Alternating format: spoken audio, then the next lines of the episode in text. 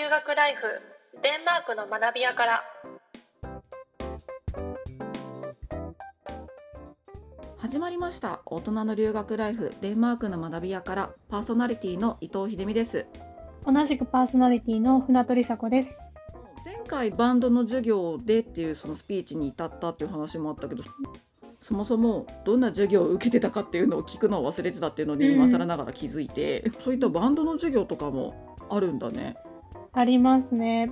あの、実は私、あの、バンドの授業は取ってないんですけど、取ってないんかい。取ってなかったんですけど、えなんで出れたのじゃあ？あの私がちょっとドラムを叩くっていうことを数人の子が知ってて、うーん。あの生徒が企画したタレントショーっていう、まあ、ショーがあったんですけど、まあ、そこに出ろみたいな感じで背中を押してくれた子がいて、まあ、そこに出た時にそのバンドのクラスの子たちが、うん。じゃあ最後のコンサートも出てよみたいな感じで声かけてくれて、もう出てスピーチしたっていう、まあ、そんな感じなんですけど、うん。そう。バンドの授業取ってないんです。えそのタレントショーっていうのはショーっていうのはショータイムのショーってことかな？あそうです。ショータイムのショーです。あーなるほどなるほど。あじゃあちょっと学園祭みたいな感じで最後パフォーマンスするからその時のあのパフォーマンスの中でドラム叩いてよって言ってあじゃあドラム叩くんだったらスピーチしようかなみたいな。そうですね。そんな流れでやってて。結構、まあ、緩いっちゃ緩いね。そういったみたいな他の授業授業を受けてない生徒も出れちゃうんだっていう。そうですね。なんかあの、先生がこう、決めて、まあ、誰が出ていててよくないみたいなことをやってるわけでは全然なくて、うん。まあ、生徒がプログラム組んだり、順番組んだり、うん。そういうのもやってたので、うん。割と、まあ、自由というか、あんまりそのカチカチっとした決まりというか、うん。そういうものはないですね。そうだったんだ。えじゃあ改めてだけどどんな授業を取ってたの？えっと、私が撮ってたのは、まあ、あのいろいろあるんですけど、まあ、ちょっと面白かったものというか、ピックアップすると、まず私が撮ってたのが、合唱、歌歌合唱、うんそうです、コーラスですね。うんへえ歌の授業を撮ってました。あとは、あのアジアについてうん。学ぼうっていう、まあ、コンセプトの授業があったり、私はすごくデンマークに興味があって、まあ、ここに来てるって話をっと前の回でしたと思うんですけど、うん。エクスプローリングデンマーク、デンマークを探検しようっていう、そういうタイトルの授業があって、まあ、それを取ってたりしました。うん。かなり私のお気に入りの授業だったんですけど、うん。そう。ちょっとあの詳しくお話しすると、先生が2人いらっしゃって、うん。まあ移民としてデンマークに来た先生と、デンマー。ク人の先生と2人いらっしゃって、まあ、その方たちの違った視点からデンマークを紐解くっていう授業をやってました。うーん。え具体的にどういうことするの？そこではですね、あの基本的にあのフォロキホイスコールの授業って、まあ、どんな授業もまあ共通してはいるんですけど、うん。先生だけが授業を作るわけではなくて、うん。生徒も一緒に授業を作っていくっていうのが、まあ、そもそもの土台というか、まあ、授業の考え方としてあるんですね。うん。で、その授業の最初に、先生があの生徒からの質問、デンマークに関する質問を集めて、うん。例えば、なんでデンマークは幸福の国と言われてるのかとか、うんうんヒュッケって何とか、なんでデンマークには女性の政治家がこんなに多いの？男女平等はなぜ進んでるの？あデンマークの有名な料理って何とか、あー。まあ、いろんな質問がわーっと集まっうんて、まあ、それに対して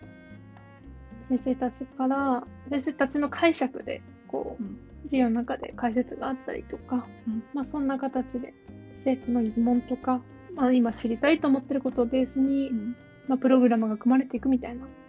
うん。感じで進んでいきました。もさその授業だと、まあ、デンマークのことについて深く知れるのはあるけれども一方で授業を受ける生徒っていうのは、まあ、ふなちゃんみたく日本人だったりだとか他の国の人たちってなってくるとなんかやっぱりあの日本の固定概念で言うとデンマークにもうずっと暮らしてる人たちから話を聞くっていう聴講するみたいな感じのイメージになっちゃうけど、そこでどういう、まあ、なんか生徒も先生も交えたやり取りが発生するのかなっていうのは気になったかな。うんそうですね。基本的には、まあ、例えばデンマーク人はなぜこのデンマーク人たるのかというか、うん。なぜデンマークは、まあ、こんな感じで、まあ、社会的になんでしょう成熟しているというか、民主主義が成熟していてうん。でかつ幸福祉国家として、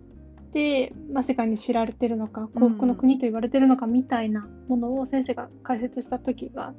て、その中で言うと最初にまあ先生がこう自分が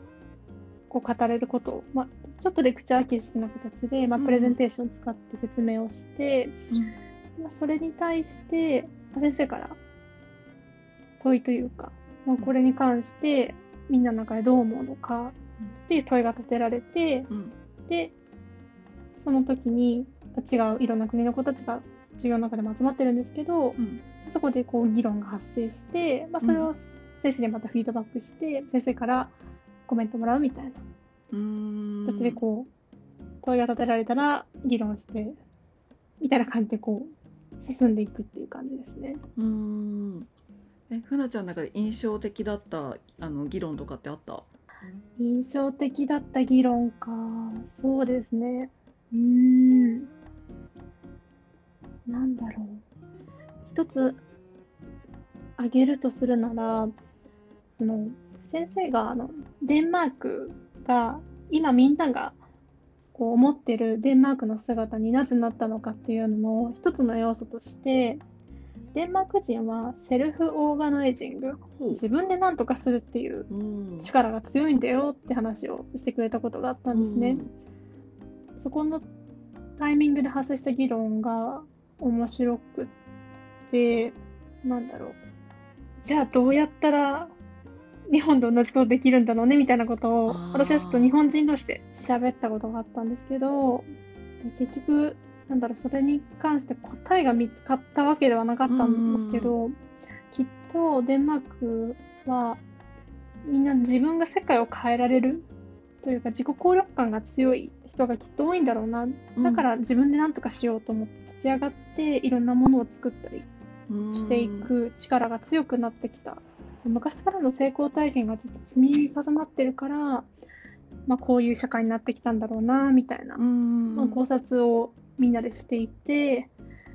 じゃあ今日本ってそういう成功体験がなかなかないよねみたいな、うん。だからそれを作るところからなのかなみたいな、まあ、そんな感じのちょっと結論は出てないんですけど、うんうんふわっとした 話がな出て、うん。まあ、ちょっと自国とデンマークという国と対比しながら話したっていうのは面白かったというか改めて日本を考えたというか、うん。自分が暮らしてきた国とどういうふうな違いがあるのかなとかなんで日本はそう同じ民主民主主義の国なのにそうならなかったのかとかっていうこととか、うん。なんかそういうこととかをちょっと知りたいっていうのがもしかして根底にあるからこそうん。最終的にどういうふうにしたら今の日本にそれを落とし込めるのかなみたいな感じの議論になってったみたいなそうですとこね。ろはあるだろうし多分それって話しながらもしかしてじゃあ日本だったらみたいな感じの流れになってったのかなって勝手に想像しちゃったんだけどうん。そんな感じだったのかな？そんな感じでした。うん。うーん。多分あ人によって、まあ、出身国とかにもよって自分が経験してきた背景によってそのうん。先生から与えられた問いを捉えるこう、うん。なんでしょう価値観というか背景が全然違うと思うので、いろんなグループで発生してる議論の違いというか、うん。それもまあ面白いですよね、このグループではこういうふうにこの物事見てるとか、うん。結構面白いなと思いながら。そっか最後そのいろんなグループであった議論をシェアする時間もあるみたいな感じなのかな。結構そうですねありましたね、そんな授業にも限らず他の授業でも、うん。まあ、その30人とか40人で議論する議論するってまずないので。そうだよね。そう。収集つかなくなっちゃうからね。5, 人とか、うん。そうそうそうそう。そう5人とかで、まあ、細かいグループに分かれていくので、うん。まあ、そこでやったことを、まあ、先生含めてここではこういうのが出ましたっていうのをうん話して、まあ、それを聞いて、あ、面白いね、みたいな。うんまあ、そういう話になったのね、みたいなのを、うんまあ、みんながまた、この人たちはこう考えるんだ。じゃあ私はどう考えるかな、みたいな。うん。まあ、改めて、こう、振り返るというか、うん自分の考え方を見つめる時間にもなるので、うん面白かったですね。で毎回そういった、まあ、ちょっとお題があってそれに対してみんなどう思うみたいなことを繰り返していくっていうのが、まあ、一つのフォーマットとしてある感じなのかな。そうですね。まあ、そういう授業も、の時間もあったし、あとは、あの、単純に街歩きみたいな感じで、へこれすごいあの、大名古屋大学、私たちが所属してる大名古屋大学の授業にも近いんですけど、うん。私たちが、あの、の学校がある町の、なんだろう、ダウンタウン、まあ、うん。そこに行って、その歴史を学んだ上で、うん。街を見ていく、歩いていくっていうことをやったりだとか、うん。まあ、デンマークの典型的な自然環境ってうん。どういうところっていうのを見に行ったりとか、うん。まあ、探検みたいなお出かけですね。うんうん、観光要素もあるかもしれないけど、まあ、ちょっと深くそれこそ知る機会にもなるしそういった街歩きはあれなんかあの案内人の方とかがいてあそこにあるのは何々でみたいな感じのこととかも話してくれるっていう感じなのかな？そうですね、いましたね。地元のガイドの方がいらっしゃって、ここはこういう歴史があった場所ですみたいな。うん解説をしてくださったり、うん。してました。その行く前にも先生から歴史の話とかが、うんレクチャーがあったりしたので、土台としてはみんな持った状態では行ってたんですけど、うん。ガイドの方もいました。うん。で聞いてまたその街を歩いてみたじっくり歩いてみた感想とかをまたシェアしてみたいな。そうですね。じその次の授業でうんどう思ったとか、うん。何を発見したみたいなことをシェアしたり。そうね、街歩きっていうか、まあ、日本でもねその大名古屋大学でもやってるしもちろん全国各地でやっていることではあるけれどもじゃあ普通の観光と、まあ、バスツアーみたいなやつとかと何が違うのかって言ったらやっぱりそのささやかな風景の部分をに目をちょっと向けてみるっていうような機会になるのかなっていうふうにも思うし街がどうやってできてきたのかみたいなところとかを知るきっかけにもなるしね。え合唱ってじゃあ何やってたの？なんかすごくなんかあの短すぎて 逆に想像がしづらいというかフォルケホイスコーレにおける合唱って何なんだろうとか言っていう合唱、あの、合唱してました。単純に言うと。本当に。合唱ですね。パート分けしてそうですね。ソプラノ、アルトうん、テナー、あの、普通の小学校、中学校でやったのと同じですね。へえバラエティ豊かだな。なんかねやっぱり学校日本の学校で言ったら合唱って聞いたらそれこそ合唱部みたいな感じのイメージとかも出てきちゃうしあと音楽の授業、うん。もうなんか綺麗に歌えなかったらなんかもうボロカス言われるみたいな感じの。ああ、そう。私合唱って聞くともう高校の時の合唱祭の時でもう指揮者の子が泣いちゃったっていうのをすごい思い出しちゃうからあるあるだな。合唱祭の数日前にそれが起こるからねもうドラマチックだなと思いながらここはそうなんですね。どこもそうなんだね。もう本当に、そう、コンペティション要素、もう競争要素が強いから、うあんの、なんだろう、中学校、高校とかでやってた合唱って、うんトリケホイスコーレは全くそれがないですね。うんもう競争要素とかないので、楽しくやる。うん。下手でも気にしてないし、うん誰も、別に音程外れてもみたいな。誰も気にしない。うんみんな楽しくやれればそれでいいよねっていう。うん。うん。基本的にはそう。じゃあもしかしたらだけど、まあ、ちょっと表現あれかもしれないけど息抜きに取ってる人もいたかもね他の授業が結構思考を巡らせて議論を交わしてってなってくると結構重たかったりとかすると思うからうん。もうちょっともう合唱の授業はもう発散しようみたいな感じで気持ちよく歌ってちょっとかあの体の中の空気入れ替えようぐらいな感じでやってる人もいたかもしれないね。実際私そうでした。まあでもさ学ぶって言っても全部が全部どっぷりなんかもう頭こねくり回してなんてことはさ疲れちゃうもんね。疲れますからね。というのと、私も音楽は好きだったので、まあ、何かうんやりたいなっていうのもあったし、うんでもあの合唱の授業を取ってみて思ったのが私あんまり歌を歌うこと好きじゃないというか得意じゃないっていう自覚があってうん。だけどやったら楽しかったんですよね。うんなんかすごい嫌だったんですけど人前で歌うとかすごい嫌だしうん。カラオケとか絶対行かないしまあねもう歌とか私には無縁みたいな。そうだね。バンドのさメンバーの中でドラムが一番歌う可能性が低いからね。歌わないですね。あの、コーラスしてみたいなタイミングでも結構、あー私はちょっとみたいな、結構言ってたから、そうあんまり歌は歌わないというか、歌とはあんまり、ちょっと私はいいですっていう、うん。そういう感じだったんですけど、やったら楽しかったっていう発見と、うんうん。あと意外と私あのピアノも実はやっていて幼少期から、あの音楽はもうずっと人生の中で触れ続けてきたんですけど、うんその音が分かる、うん。合唱でやっぱりパート分かれるとソプラノの音が、うん。あのちょっとにつられちゃうよみたいな。うん。タイミングとかって結構起こるんですけど、うん。結構そういう音を覚えたりとかするのが多分その音楽的背景から得意だったり、あとリズム取るのが結構得意だったり楽譜も読めるのでうん。あの意外と周りの同じパートの子たちから、うん。あの私が歌ってるのをめっちゃ耳立てて聞かれてて で車庫の音に合わせるぞみたいな。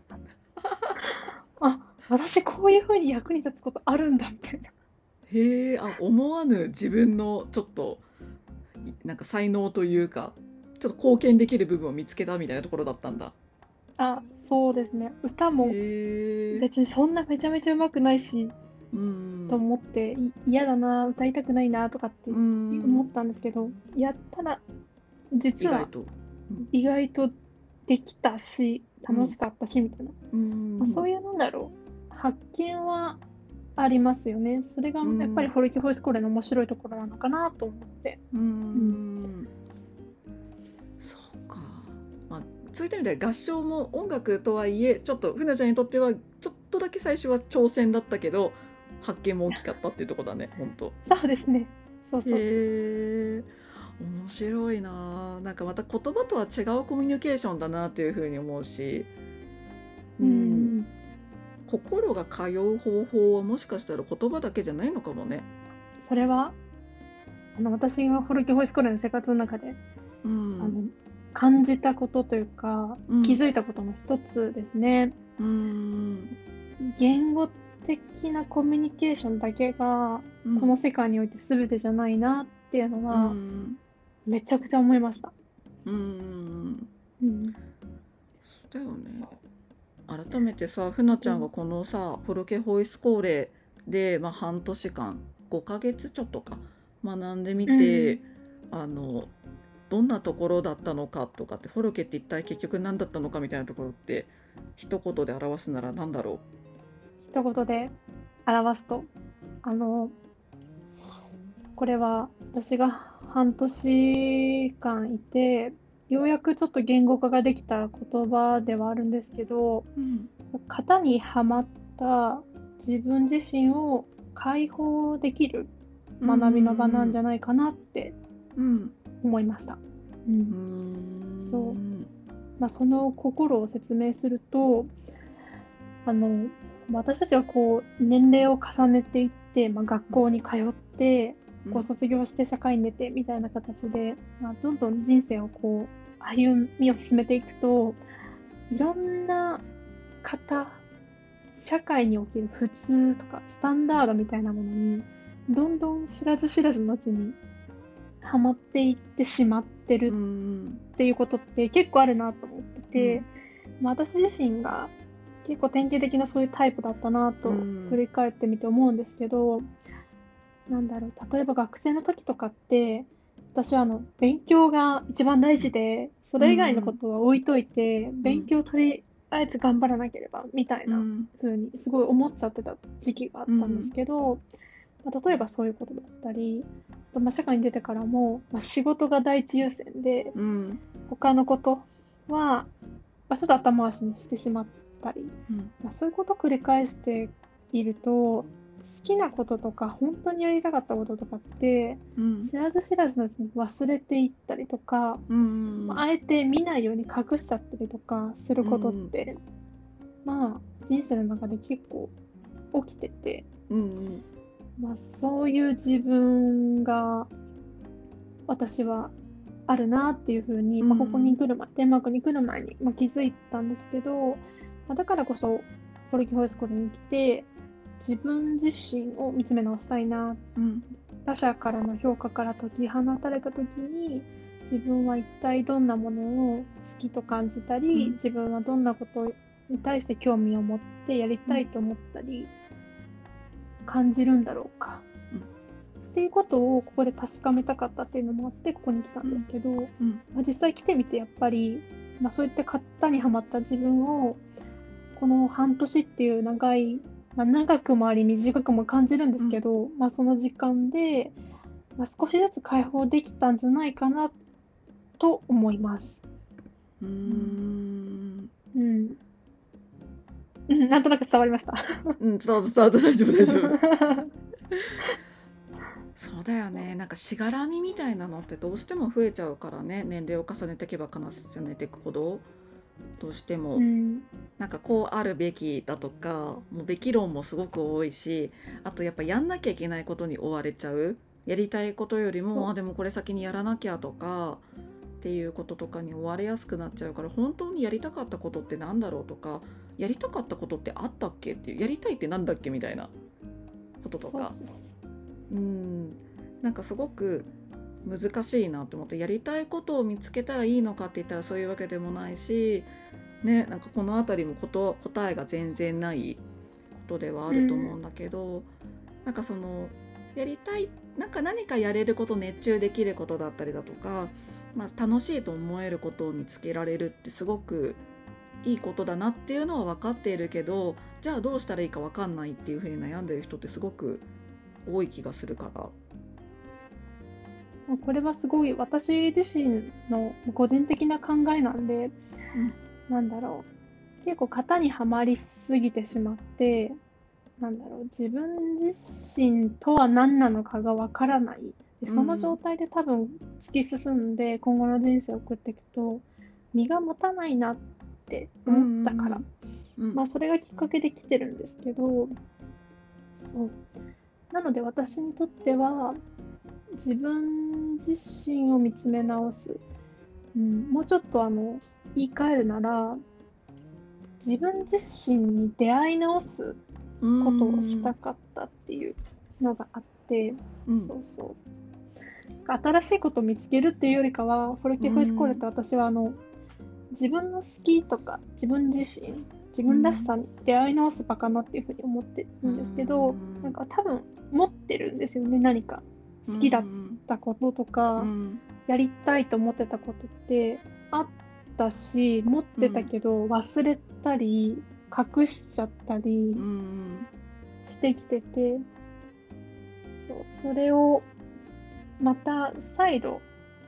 もうこの埋もれてる砂の中からうん。掘り出すっていう、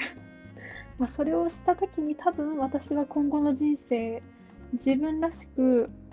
なんだろう。無理をせずうん。生きていけるんじゃないかなと思ったので、まあ、きっと私はそういう方法の方が合ってるかなと思ったので、うん。まあ、ここに来たってだけなんですけど私が言ってることだけが答えじゃないと思うし、うん。うんなんかちょっとその話を聞いて本当改めてフォルケホイスコーレが今ちょっと注目されている。それこそ日本からの留学生も増えてるみたいな話あの、初回の初めの頃の方あの配信であったと思うんだけどなんかその理由ってちょっと分かったような気もするかなって思ったかななんかうん、多分ふなちゃんと同じような悩みを抱えていたりだとか疑問を持ったりっていう人は少なからずいると思うからなんかそれを、まあ、言ってしまえばすぐ体験できるかもっていう風にちょっと紐解く機会としてあの行ってみようっていう風に思う人はいるんじゃないのかなという風に思ったかな。うーん。興味が湧いてきたよ私も。でも私が行ったらその学校すごいもう最高齢になっちゃうなって思ったけどね。ふなちゃんが最高齢ですたまたまかな？わかんない。多分今はコロナの影響もあって。あんまりあそうち近いと言ったらあれなんですけど、うヨーロッパ圏の子が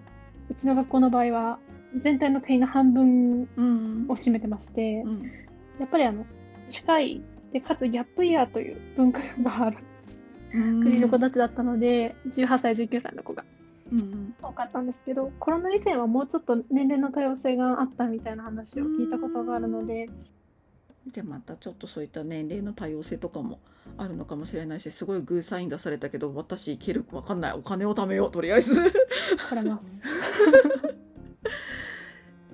じゃあまあ1個目をちょっとざっくり振り返れたっていったところで9月からはあれだね次の学校が始まるあのまでの過ごし方みたいなちょっとヨーロッパ、北欧の話とかもいろいろ聞けたらなというふうに思います。ちょうどこの放送があの配信がされる頃にはもうふなちゃんは2つ目の学校が始まっている時期だと思うのでまあ、ちょっとそれまでの期間のところをまたいどうやって過ごしてきたのかとかそれこそもう留学中に他の国に行くなんて言ってもドキドキしちゃう私はその一言だけでドキドキしちゃうとか言って思ってたけれども、まあ、どういうふうに過ごしてきたのかとか北欧って一括りにしても国によっての違いみたいなところとか、まあ、気づいたところをまたお聞きできたらなというふうに思います。はい、でここで、えっと、リスナーの皆さんに1点ちょっとお知らせがあります。で初回放送とか、まあ、あと今日の放送でもあの触れていた私たちが出会うきっかけとなった大名古屋大学でふなちゃんが授業の先生を務めることになりました。で開催時間だったり開催場所開催日程の詳細などは大名古屋大学のウェブサイトで確認できますのでこの配信がそうだなあのされる頃には授業情報も公開されてると思いますので、えっと、そちらもしも興味のある方はご確認いただければなというふうに思います。よろしくお願いします。8月の配信はここまでとしましょうかね。はい。はいでは、来週の配信はお休みですね。はい。次回の配信は9月2日の金曜日です。皆様また9月にお会いしましょう。ありがとうございました。ありがとうございました。